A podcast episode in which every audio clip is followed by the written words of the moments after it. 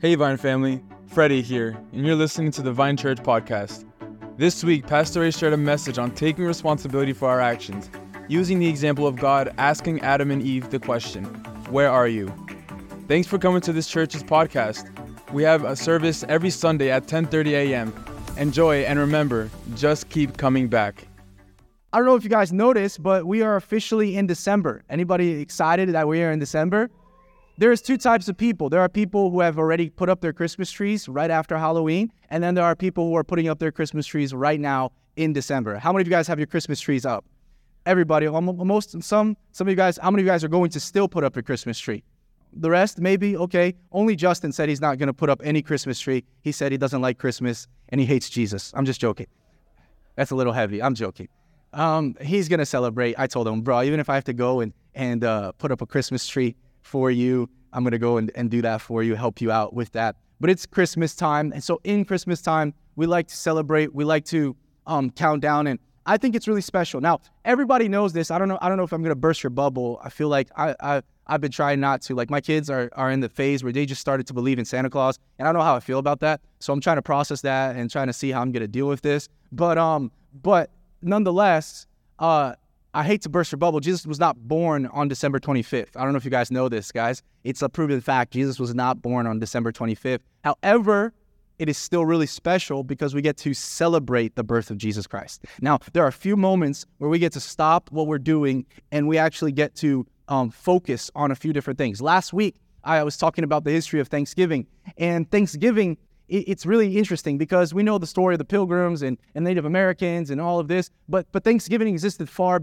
before that. You know, that was something that came from a value that the, the settlers who came, who were these uh, uh, Puritan settlers coming from England, coming to here, they carried these values of consistently fasting. They carried these values of consistently um, praying and, and consistently having days of Thanksgiving. And so it's amazing when we can stop what we're doing to focus on something that is from the Lord. And so I love that in December, we can make this about Jesus, that in December, we can stop, consider that the creator of all of the universe came down and lived with us for 33 years, that he, he died a death that was not his, and that he resurrected, and that we get to celebrate his coming. That God, who made everything, came as a weak frail, defenseless baby here with us, and he did it all out of love. How many of you guys can take some joy in that? Amen? Anybody with me, guys? Amen? I don't know if I'm just talking. Sometimes I talk too much. But but Christmas is a special time for us to reflect on that. So what I want to do for the rest of the month is I want us to reflect on Christmas. I want us to reflect on the idea of Christmas. And one thing that I've begun to do since last year is I begin to go through the Bible and what I do is I work through the Bible until I get to the, the birth scene of Jesus Christ. And that's where kind of like I zoom in during the Christmas season. And so today I want to start in the beginning. And I promise I'm not going to go through every book of the Bible, but I want to talk about some significant things that lead up to the birth of Jesus, what that has to do with us. And then in December, um, on December 20, uh, we're in December already, but on December 24th, on Christmas Eve, we're going to conclude with the Christmas story, and it's going to be really special. Amen, guys? Everybody with me, guys?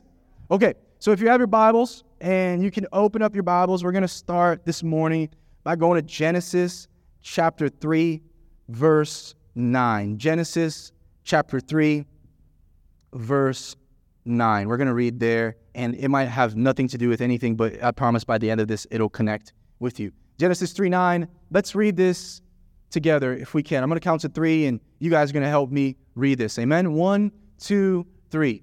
Then the Lord God called to Adam and said, Where are you? Can everybody just say, Where are you? One more time. Can we say, Where are you? That's my question today. It's going to be, Where are you and what do you want? If you're going to take notes, uh, the title of my sermon this morning is going to be Where Are You? What Do You Want? Where are you? What do you want? Bow your heads and close your eyes. Let's pray for the message this morning. Jesus, thank you so much for the word, God. I pray, Jesus, that this message might find our hearts, this message might encourage us.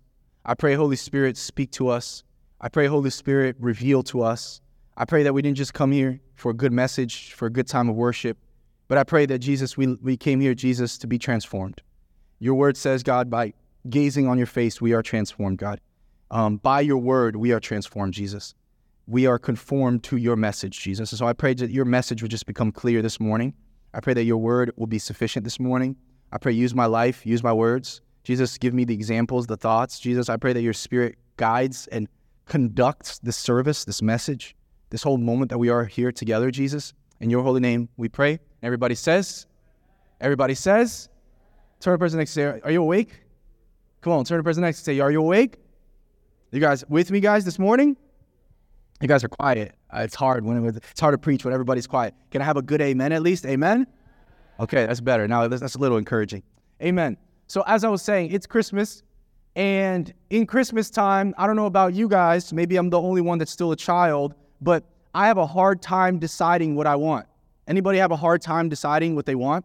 So me and my wife, I did something this year I thought I was genius, is that I created an iCloud notes and I put everything and I started making a list of things that I want. So whenever I see something I'm like, want, I'm gonna put it in there. You know why? Because that way, when my wife asks me, what do you want for Christmas? She has a whole list.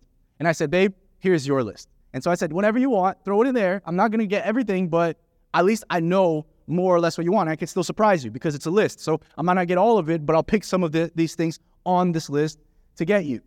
And I thought as a kid that as I grew up, I, it would be easier for me to know what I want to want. I thought that by growing up, by reaching 20s, 30s, 40s, 50s, I would know what I want much easier than when I was a child. Because when you're a child, you have no idea what you want. If I ask my kids, uh, I, I, take them often to buy toys. And when I do, what I do, I have this habit where I put all the toys that they want in the cart. And then before I check out, I say, which one do you want? And it's always a struggle because they say, I want this one, but I want this one. I say, No, you're only taking one. Then they say, No, I want this one, but I want this one. So then what we do generally is I do process of elimination. So I'll say, okay, which one do you want from these four? And pick two. And so they'll pick two. And then I'll say, okay, these two are gone. And, and from these two, which one do you want more? And I'll, I want that one. So then, we, so then that's what we do. I say, maybe next time we can go back and grab this one. And I thought that growing up would mean that things would be easier to choose. But the reality is that even as we grow, it gets harder and harder to know what we want. Am I alone? Just me and my brother Halfa. That's the only one. Anybody else have a hard time choosing something here? So it seems different. And when we notice something, there's a deeper, I feel like there's a deeper issue inside of us as humans.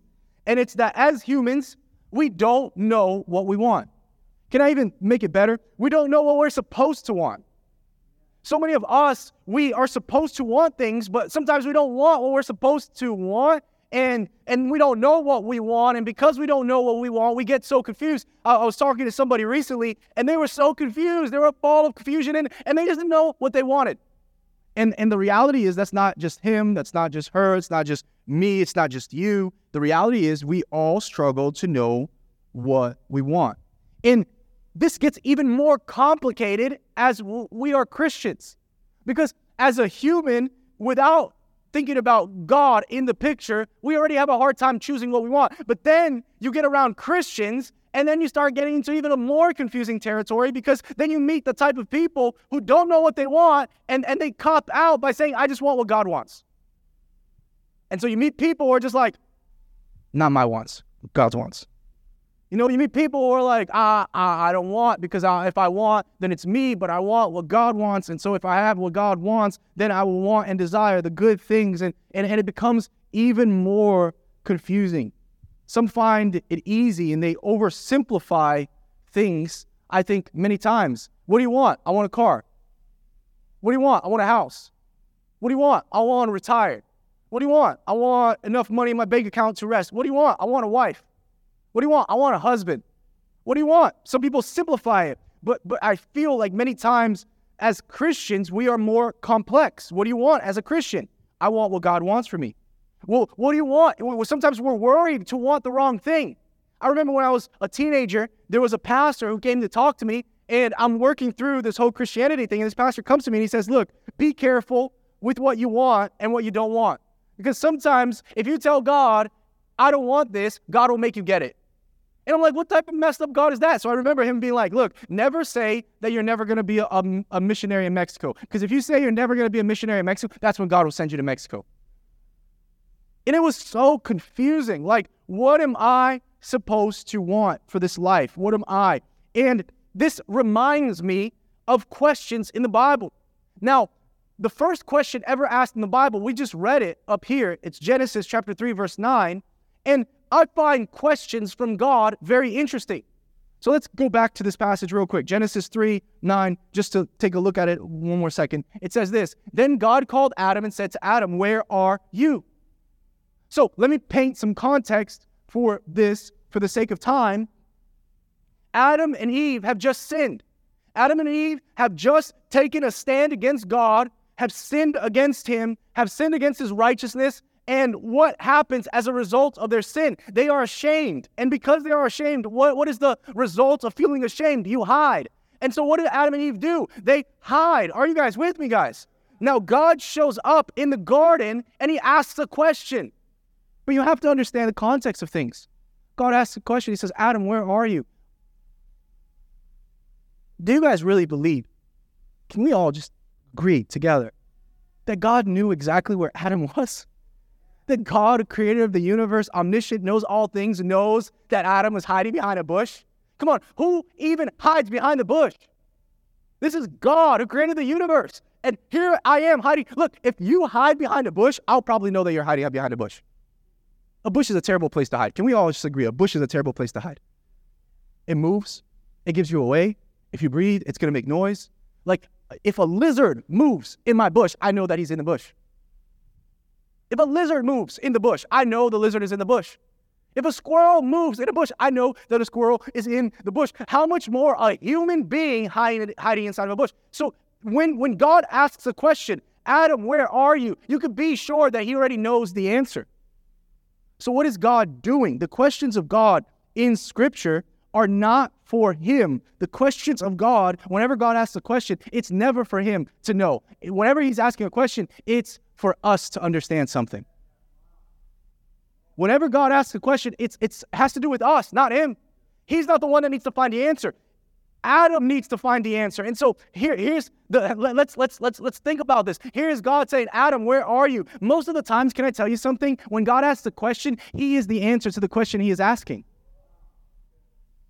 But what is he asking Adam? Where are you? Can I can I tell you? I don't think that God was talking to Adam geographically. I don't think God was asking Adam, Adam, where are you? Where are you? Peekaboo. Warmer, God, warmer, warmer, God, warmer, colder, colder, colder, warmer, warmer, God. That's not what was happening. God knew where Adam was geographically. I think the question is, Adam, where are you? Where are you? Like he's just made this whole sin and mistake, and he's asking Adam, Adam, where are you inside? Where are you at? Where's your heart at, Adam? Where's, where's your soul at, Adam? I think this whole question is an opportunity for Adam to say, God, I messed up. God, I feel horrible. God, I- am naked and I'm afraid and I'm ashamed and I'm hiding in a bush and I don't know why I'm hiding in a bush, God. This is an opportunity for Adam to say, I messed up. Because God's asking, Where are you, Adam? In other words, it's where are you at in your life? Can I ask you this morning, as somebody who's trying to preach the word, can I ask you, where are you this morning? Where are you? Are you between sad and satisfied? Are you between content and contending? Are, are you happy? Are you fulfilled? Are you needing? Are you wanting? Where are you? Are you still in love? Adam, where are you? Adam, where are you? I can imagine Adam talking to God and, and Adam telling God, God, take a left. God, take a right. God, I'm, I'm close to you. And, and God just turning to Adam saying, Adam, uh, I know where you are, but where are you? I know where you are, but where are you? Can I ask you again this morning, where are you? Where are you in your soul? Where are you in your life? Where, where are you today? Can you turn to somebody next to you and say, Can you say to them, Where are you? Turn to the other person and say, Where are you? Come on, help me preach this morning. I want you to understand that God wants us to use our moments, our situations, I believe in not wasting any crises. I love the way that God designs things. We're, we're awfully close to a new year. And as we get close to a new year, God designed this wonderful system where seasons change, where years flip, and every single 365 days, you have a new beginning. Everybody say new beginning. You have a new beginning in your life. Is everybody here with me? Can you say amen? Did I lose you guys? I mean, come on. If you come in on Sunday morning and not listening, that sucks, man. Like, I could do better things on Sunday morning. Come and just sit down. But if you're here, I believe you're listening to the message of the Lord. Amen, guys? You're with me. Amen? So the question is, where are you? Why are you here? Where are you? Why are you here? And the reality is that we are not well many times in our soul. We are not well many times in our soul. Our soul is not well. We get caught up in doing things. As I, mentioned two days ago, two nights ago, that we get caught up in doing things, and many times we don't ask, why are we doing what we are doing? And that is a significant question to ask because reminding ourselves why, reminding ourselves of the initial yes, reminding ourselves of why we got into this in the first place, why we started in the first place, will give us the capacity to keep on going. Many marriages would be benefited from husbands and wives who stop and think, why did we get married in the first place? Oh, yeah, we loved each other. Oh, yeah, we found that we want to spend our lives together. And so reminding yourself of that sets you up for success in your marriage. Can I tell you, in ministry, it's no different. You will grow tired unless you remember, why am I here? And if you have the wrong motivations, you will break out. But if you had the correct motivation and you said, man, I started doing this because I wanted to serve the Lord, because I wanted to give my life to something bigger than myself, then that will keep you going. Are you guys with me? Many times we forget our, our, we're a parent, me and Ariel, we're parenting and we're trying to establish these good habits and everything. And man, good habits are hard to carry. Every parent thinks before they get have kids, they, they think, I'm never going to give my kid a television. I'm never going to give my kid an iPad. I'm never going to give them this. I'm never going to give this until they get through the test of actually having kids. And then they actually end up succeeding or not. And so the question is, how do you establish these patterns in your kid's life if you don't remember why you started them in the first place? I'm going to give them healthy food. But then along the lines, they want chicken nuggets, and you lose. If you do not remember why you started this in the first place, then it will not be sustainable for you. You must remind yourself why you are doing what you're doing. It must be continual. The Bible tells us this My people perish because they do not have vision. And so, vision needs to be consistently reestablished in your life. If you want to reach something in your life, you need to consistently put the vision of what you're going after in front of you and adjust the course and say, This is what I want, so that you don't give up halfway. Anybody with me? Amen. Okay, good. So, we have to understand, but it's, it's a danger because many times we get caught in the rat race. You know, scaling is a different, is a dangerous thing. When you scale, it's dangerous to scale. Do you know what scaling is? Scaling is wanting to just like always try to build, always try to make bigger, always try to find things. And it's just scaling. It's scaling. You have to be careful. Like, people want to scale all the time. What does that look like? Like people want to be bigger for the sake of being bigger, not for the sake of what the original purpose was. Are you with me? We're all playing this game. Like we, we all get caught up in this. We all get stuck in this. And we, we want to scale because it's popular, because it's it's it's there, because it's it's available. But many times we lose the essence of what we want. Everybody here with me, guys. I was thinking about this. Like something as silly as this example. The other day, somebody was drinking around me this blue bottle of, of, of soda. And when I looked at it, it's called stevia soda or something like that. And it was like a Coca Cola that was healthy. And, and everybody was like, oh, and that person, how many of you guys know these people? When you get something healthier, or when you get something that's more artisanal, underground, less well known, you kind of feel superior to everybody else. And and what happens is this person was like feeling like they were the most superior person. They're like, ew, you drink Coke still? I drink Stevia. Or people who drink, for example, people who drink Coke Zero and they feel like they're super superior because they're drinking Coke Zero. And it's just like, bro, it's it's the same thing. We're both drinking poison. We're both gonna probably die from this, but but like, but like, don't feel better because of this. Like, you have to understand. And and the reality is, we're always trying to do this. You drink, you don't drink coffee, and then you start drinking Starbucks, and you feel super special. Oh, I'm drinking Starbucks.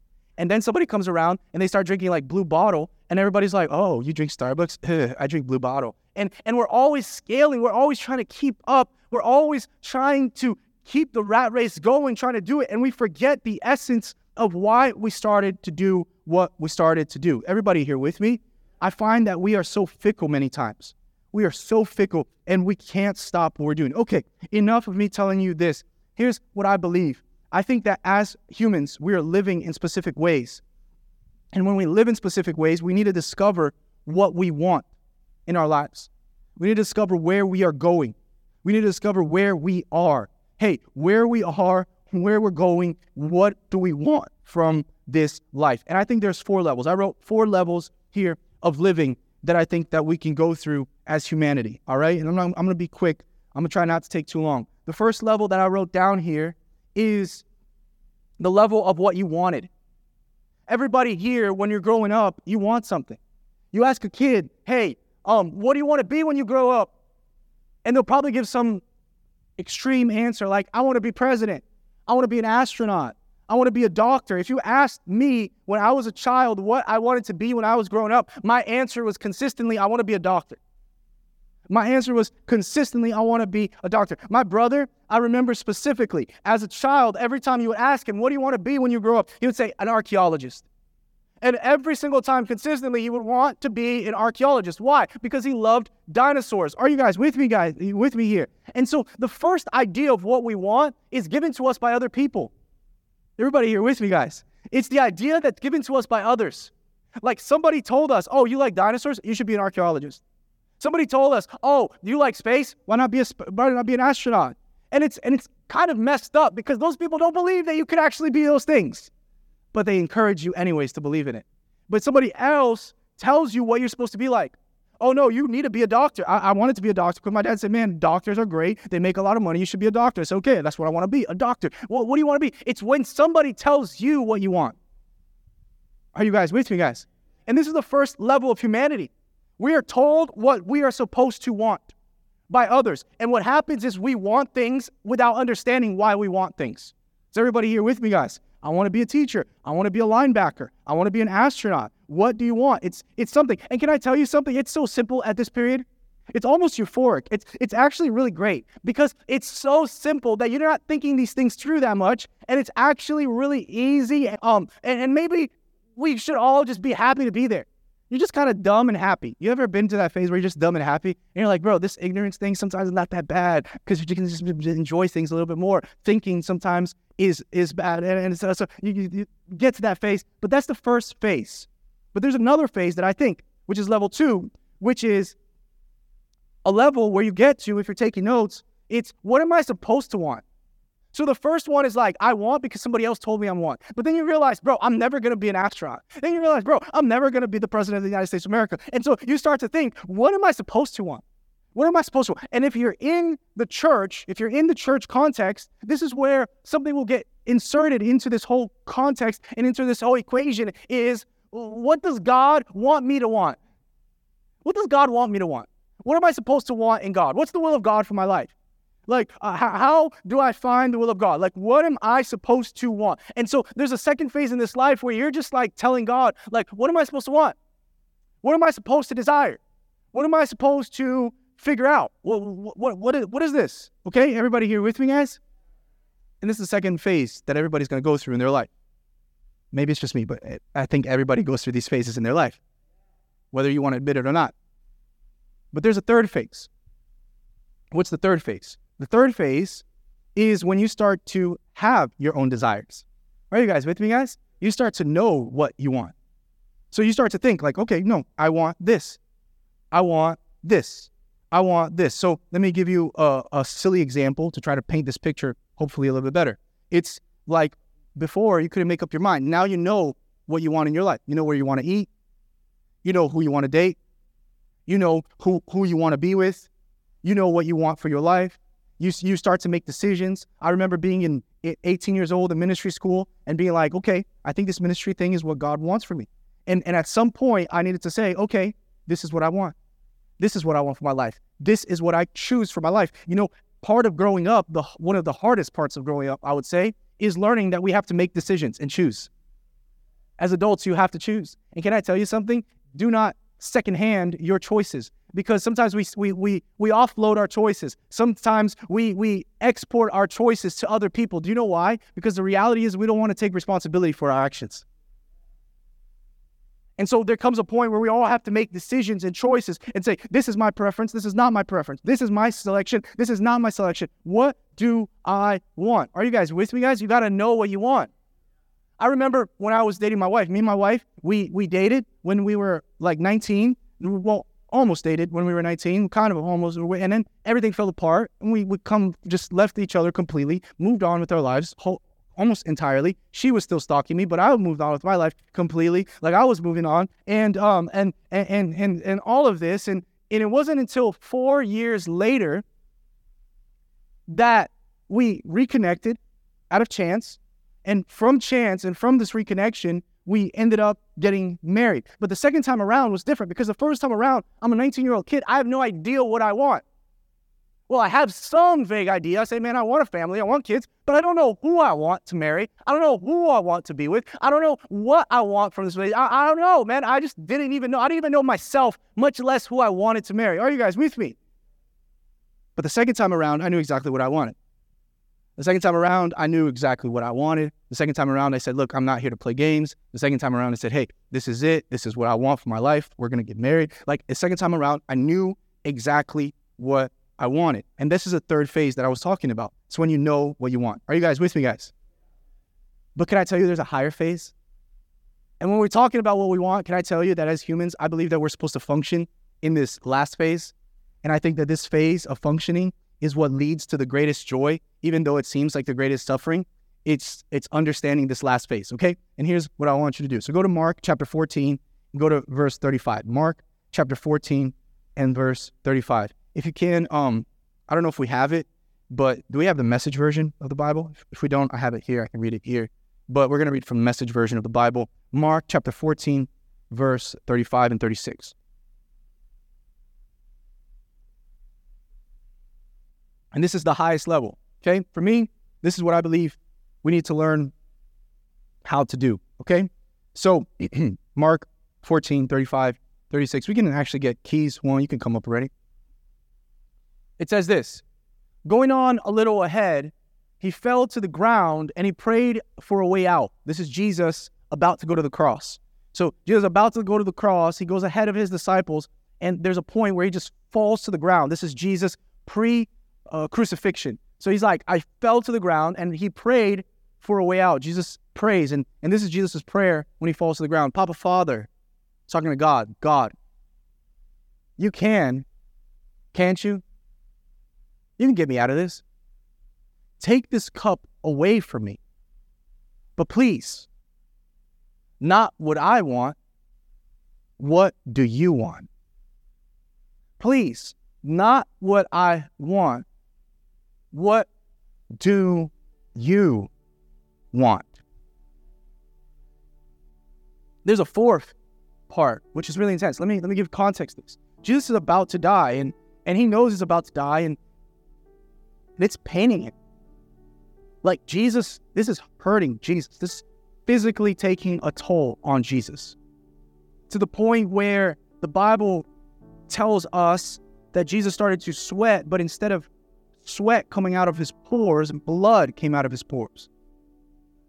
Back in that day, nobody probably understood what that even meant. Even the writers of the book were just probably like shocked by what was happening. Oh my gosh, Jesus was sweating blood. Today, through science and medicine, we understand that when a person is such a level of high stress, there is this this this situation that happens inside of the human body where the human body confuses because of the level of stress your pores and instead of sweating through the sweat glands your sweat glands start to excrete blood from your body.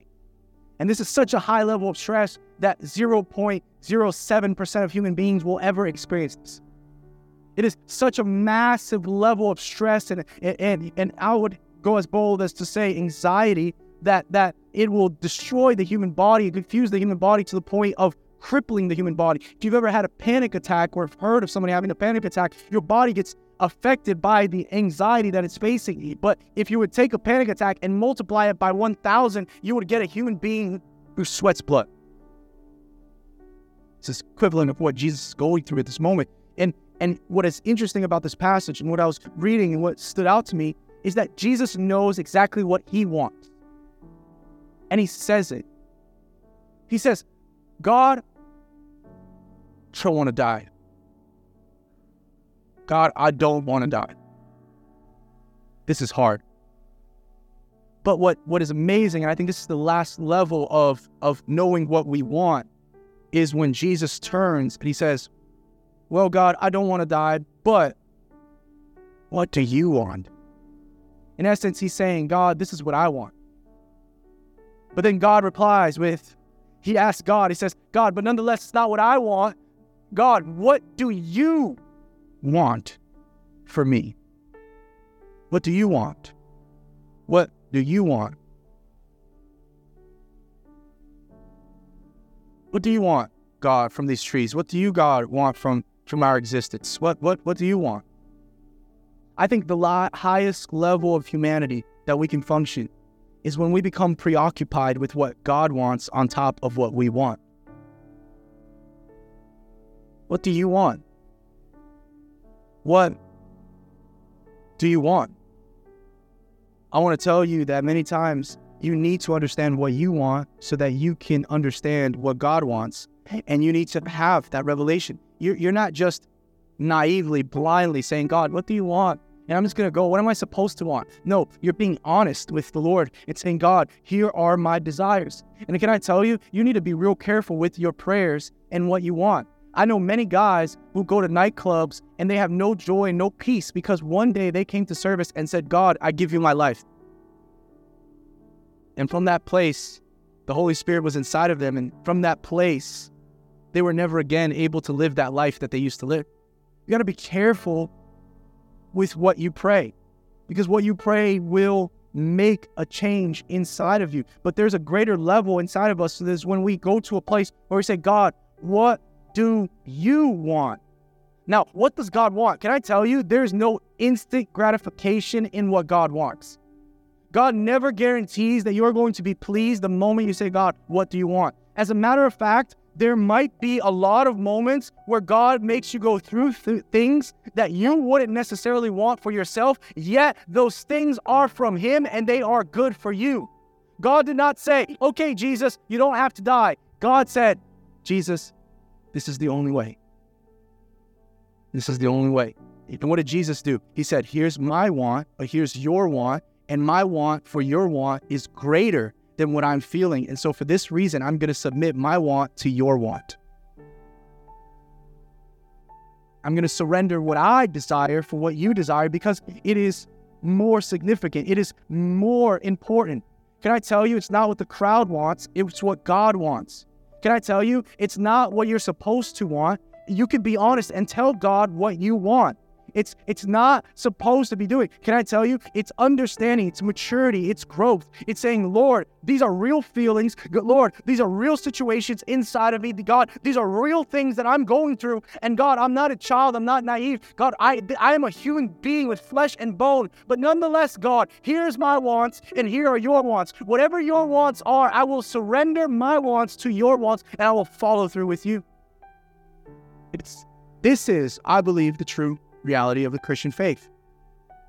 This is what I think will will do. Jesus, he says, Father, if you get me out of this, what what do you want? Father, you can you can resolve this whole thing, but what do you want?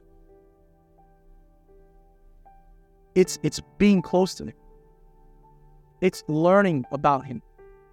It's discovering his desires that are greater than yours. It's it's it's understanding this. You know, there's a, a term that I was reading this week and, I really like it, and it's the term Christian hedonism. And and hedonism, I don't know if you guys know this, is a, a, a secular term that means to live a life for pleasure. Hedonism is when all of your life is moved around your pleasure. Whatever pleases you, do it. Whatever makes you feel good at the moment, go for it. Like it does not matter. That is hedonism. But but this term created by John Piper called Christian hedonism is a term that means that we as Christians are supposed to have pleasure. He follows up with this idea that he says this God is most glorified when we are most satisfied in Him. God is most glorified when we are most satisfied in Him. Can I break that down for you? Nobody likes serving God who makes people depressed and sad all day. Nobody likes, nobody thinks God is great because you're sad. Nobody thinks, man, God is so wonderful because you're miserable. Nobody thinks, man, God is so great because you suffer all the time. Nobody looks at God and thinks, man, God is wonderful because of, of your misery. No, no knowing people know how good God is when they find joy, when they find peace, when they find satisfaction that is beyond what this world can offer. Then they say, what do you have that this God can offer that nothing else in this universe can offer me? And so God is most glorified when we are most satisfied. But can I tell you, our satisfaction is not based on our wants, our wills, and our desires. Our satisfaction is not based on what we want. Our satisfaction is not based on doing what gives us pleasure in the moment. Can I tell you, there is greater satisfaction in suffering sometimes than there is in joy of the world, than the happiness that the world provides. Solomon said this He said, It is better to go to a house of mourning than to a party. Because he said, There's something about going to a house that somebody has just passed away that makes all of our humanity seem so real, that makes us hug our family a little tighter, that makes us think, man, my breath tomorrow is not guaranteed. I should do something with this life. He said, It is better to be in that atmosphere than an atmosphere where everybody thinks that they will never die and does not value the day. So there is more joy sometimes in our suffering, in our no, than there is. Jesus, he established this in an upside down kingdom when he said, the last will be first. When he said, the greatest shall be last. When he established that in suffering you would find peace. When he understood this, and the greatest men of God who wrote the Bible, who understood this, lived this. Paul, writing from a Philippian jail, he says this Rejoice. Again, I tell you, rejoice. Why is he saying this from a Philippian jail? A Philippian jail is not our normal jail cells that we have today. There is no toilet and bunk bed, there is no sink, there is nothing. A Philippian jail is literally bars made out of steel. Hey, you poop where you sleep, you stay there in chains and shackles. And all right, rejoice. Again, I say, rejoice. He tells us, man, I'm so joyful. In suffering, I have found the greatest joy. In that man, I could ask, what was it that Paul saw? What was it that inspired Paul? Because whatever he had in that life, I want that for myself. You see, when we are most satisfied in God, he is most glorified. And this only comes from us living this type of life, this, this Christian life where our desires begin to be completely molded, where we are totally honest with the Lord. We're not pretending, we're not naive, we're not immature, we're not children. We're saying, God, here's what I would like. God, here's what I want. God, if you can, pass this cup for me, but nonetheless, not what I want, what you want, God. This is the highest level. Do you understand? It's when we follow Him, it's when we walk with Him. It's when we're close to Him. We leave behind our desires in the dust and we follow to Him. Can I tell you something? We need to walk with Jesus. We need to walk with Jesus. We need to be close to Him. We need to smell like Him. We need to be yoked by him. We need to stay behind him. Look, we're predictable. We follow each other on Instagram. We take our cues from Instagram. We take our cues from the people that we follow. We want to be like the people that we follow. We want to buy all the things of the people that we follow. And guess what? Everybody knows this except for you. Everybody's bidding for your attention. Everybody knows you better than you know yourself. Everybody knows where you are more than you know where you are. And they are vying for your attention. They are conforming and molding you to what they want, and your wants are becoming their wants. But what if I told you that you could be honest with your desires? You could remind yourself or discover what you want, where you are, where you want to go, and you could submit and surrender that to the Lord who will do infinitely more than you could ask, think, or imagine in your life. You have to understand this. What does the Lord want? What does the Lord want? I was standing the other day outside of a store and somebody was smoking and and I was just thinking about the nature of secondhand smoke. And I was just thinking, man, you don't even have to smoke to smell like smoke. You just be around somebody who smokes and you'll smell like smoke. You don't even have to. Like it's it's it, it, it's it's it's so interesting the way it works. You don't even have to smoke to get sick. You can literally get sick by being around somebody. Like you'll become like the person that you were around And and I just started to think about that. Like I really just started to go off in that. And and I started thinking, man, following Jesus, sometimes it's a lot like getting secondhand smoke. Like you just need to be around him and you start smelling like him. You just need to be around him and whatever's inside of him starts getting inside of you. You just have to be around him and you start to be conformed to him. You just need to be around him and something will happen to you. And, and it's so great. It's so wonderful where you start to just follow and trust. And it is not your will. It is not what you want so much, so many times. It is what he wants for your life. And suddenly, out of nowhere, you start to learn how to trust. You start to learn how to walk. You start to believe, look, the challenges there they remain, the things still happen, tribulations still come, but you just start to learn how to trust a little more. I told my wife the other day, I said, the more we trust the Lord, the more we take steps of faith, I feel like the more we're going to have an ease for the next step of faith. The more things are going to become easier for us. The more we're going to be able to step into whatever God has for us. The more we step, the more we trust. We need to do this. I feel like we need to learn as Christians to allow the Lord surrender. This was sports. I would say give him the ball and let's isolate. Give him the ball and let's move out of the way. Like let's let's let him do what only he can do. We're planning, we're planning, we're planning, but we're not relying on the Spirit of God. We forget that God is a spirit person. We forget that the Spirit is a person who wants to talk and be involved. To understand that the Lord uh, he wants to work in this, to be in you, to walk in you. Still have so much I could say, but do you know where you are? Do you know what you want? Do you know what you want? I think when, when God asks Adam, Adam, where are you? I think when God asks us, What do you want? I think He's asking us because He's really giving us an answer. What do you want? Because you know what I want? I want you. And we tell God, God, you can have me. He says, No, but I want you. We say, God, you can have me. I'm yours. He says, No, I want you. He says, You can have me. I'm yours, God. And God says, No, I want all of you. I want all of you. No, no, no, God, you have all of me. No, no, you're not understanding. I want the dark parts. No, no, no, God, you have it. No, no, no, you're not getting this. I want your secrets. No, but God, God, you don't get it. I, have given you, no, I want every detail. I want to know what you desire. I want you to tell me what's in your heart. I want you to tell me what burns for you. I want you to tell me. I want you to give it to me. I want every part of you. I think what we're hap- what's happening is God, God asked Adam, "Where are you?" And we're giving God directions. We're giving God directions. God, here I am, warmer, warmer, warmer. We're giving God directions, but are you not listening? The question is, where are you, Adam?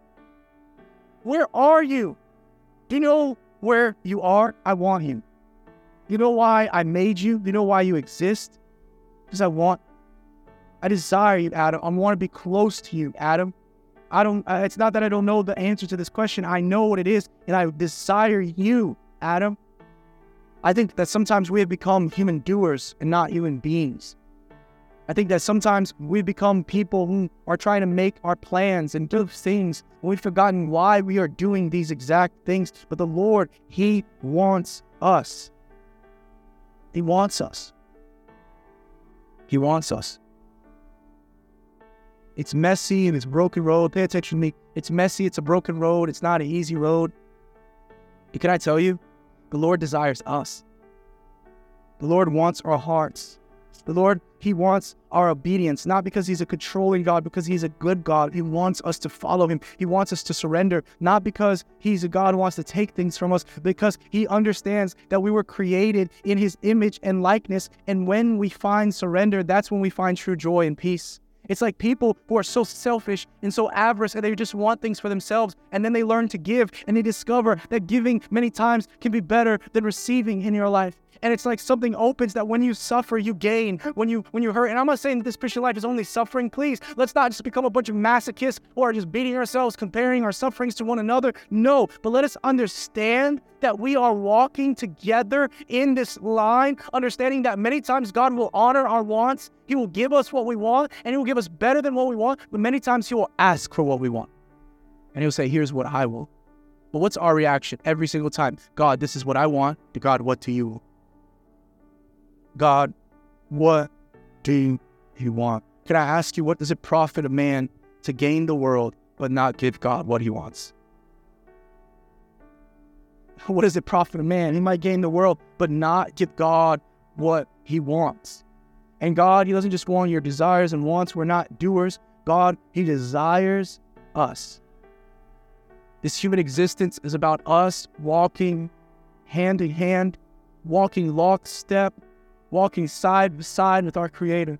It's about us walking in this planet, walking on this earth, walking in the cool of day with our Lord, managing things, organizing things, being present with our family, being here, loving one another. That is the calling of the Lord upon us to walk with the Lord as we walk in our lives. It's not like, oh, here's the compartment of Christianity and here's the compartment of my life. It is that the heavens, that the kingdom of God would begin to overlap our lives and our decisions, our choices, our life, the way we raise our kids, the way we, we spend time with our wife and our husband, the way that we relate with each other in friendship, in relationships, in connections, that heaven would just begin to overlap and take over everything and we would begin to walk as Jesus walked. We begin to catch that secondhand smoke and we begin to smell as he smelled. I was telling somebody, I think it's so interesting because we are called to be conformed to the image of Jesus. But if you notice, everybody is different. Everybody's going to look like Jesus, but everybody is different. So I was telling him, I got this idea the other day. It's like a milkshake.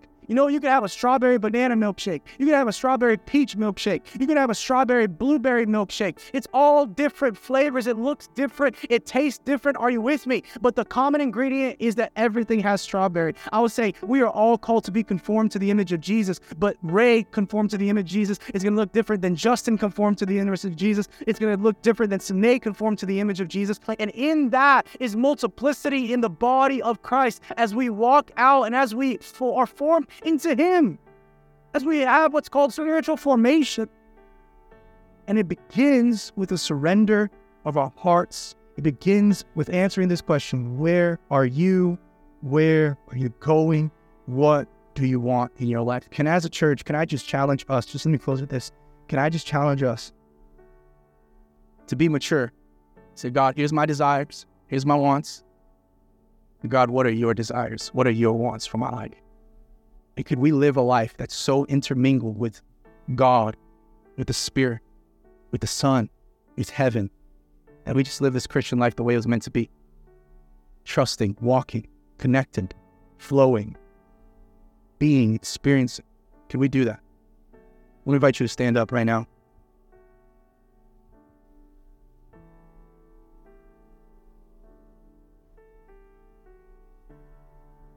I want to invite you to just close your eyes.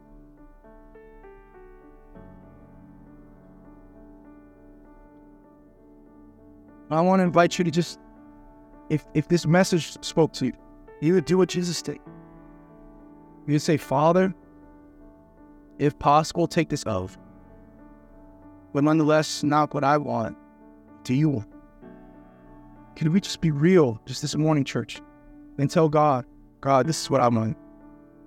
Well, what do you want? This is where I am, Jesus. I'm not hiding. I'm not behind the bush anymore. This is where I am. Man, I'm struggling. Man, I'm having difficulties. Man, I'm not trusting. Man, I'm lacking faith this morning. But not what I want, what you want. Maybe it's a relationship. Maybe you got to say, Lord, I really want this relationship.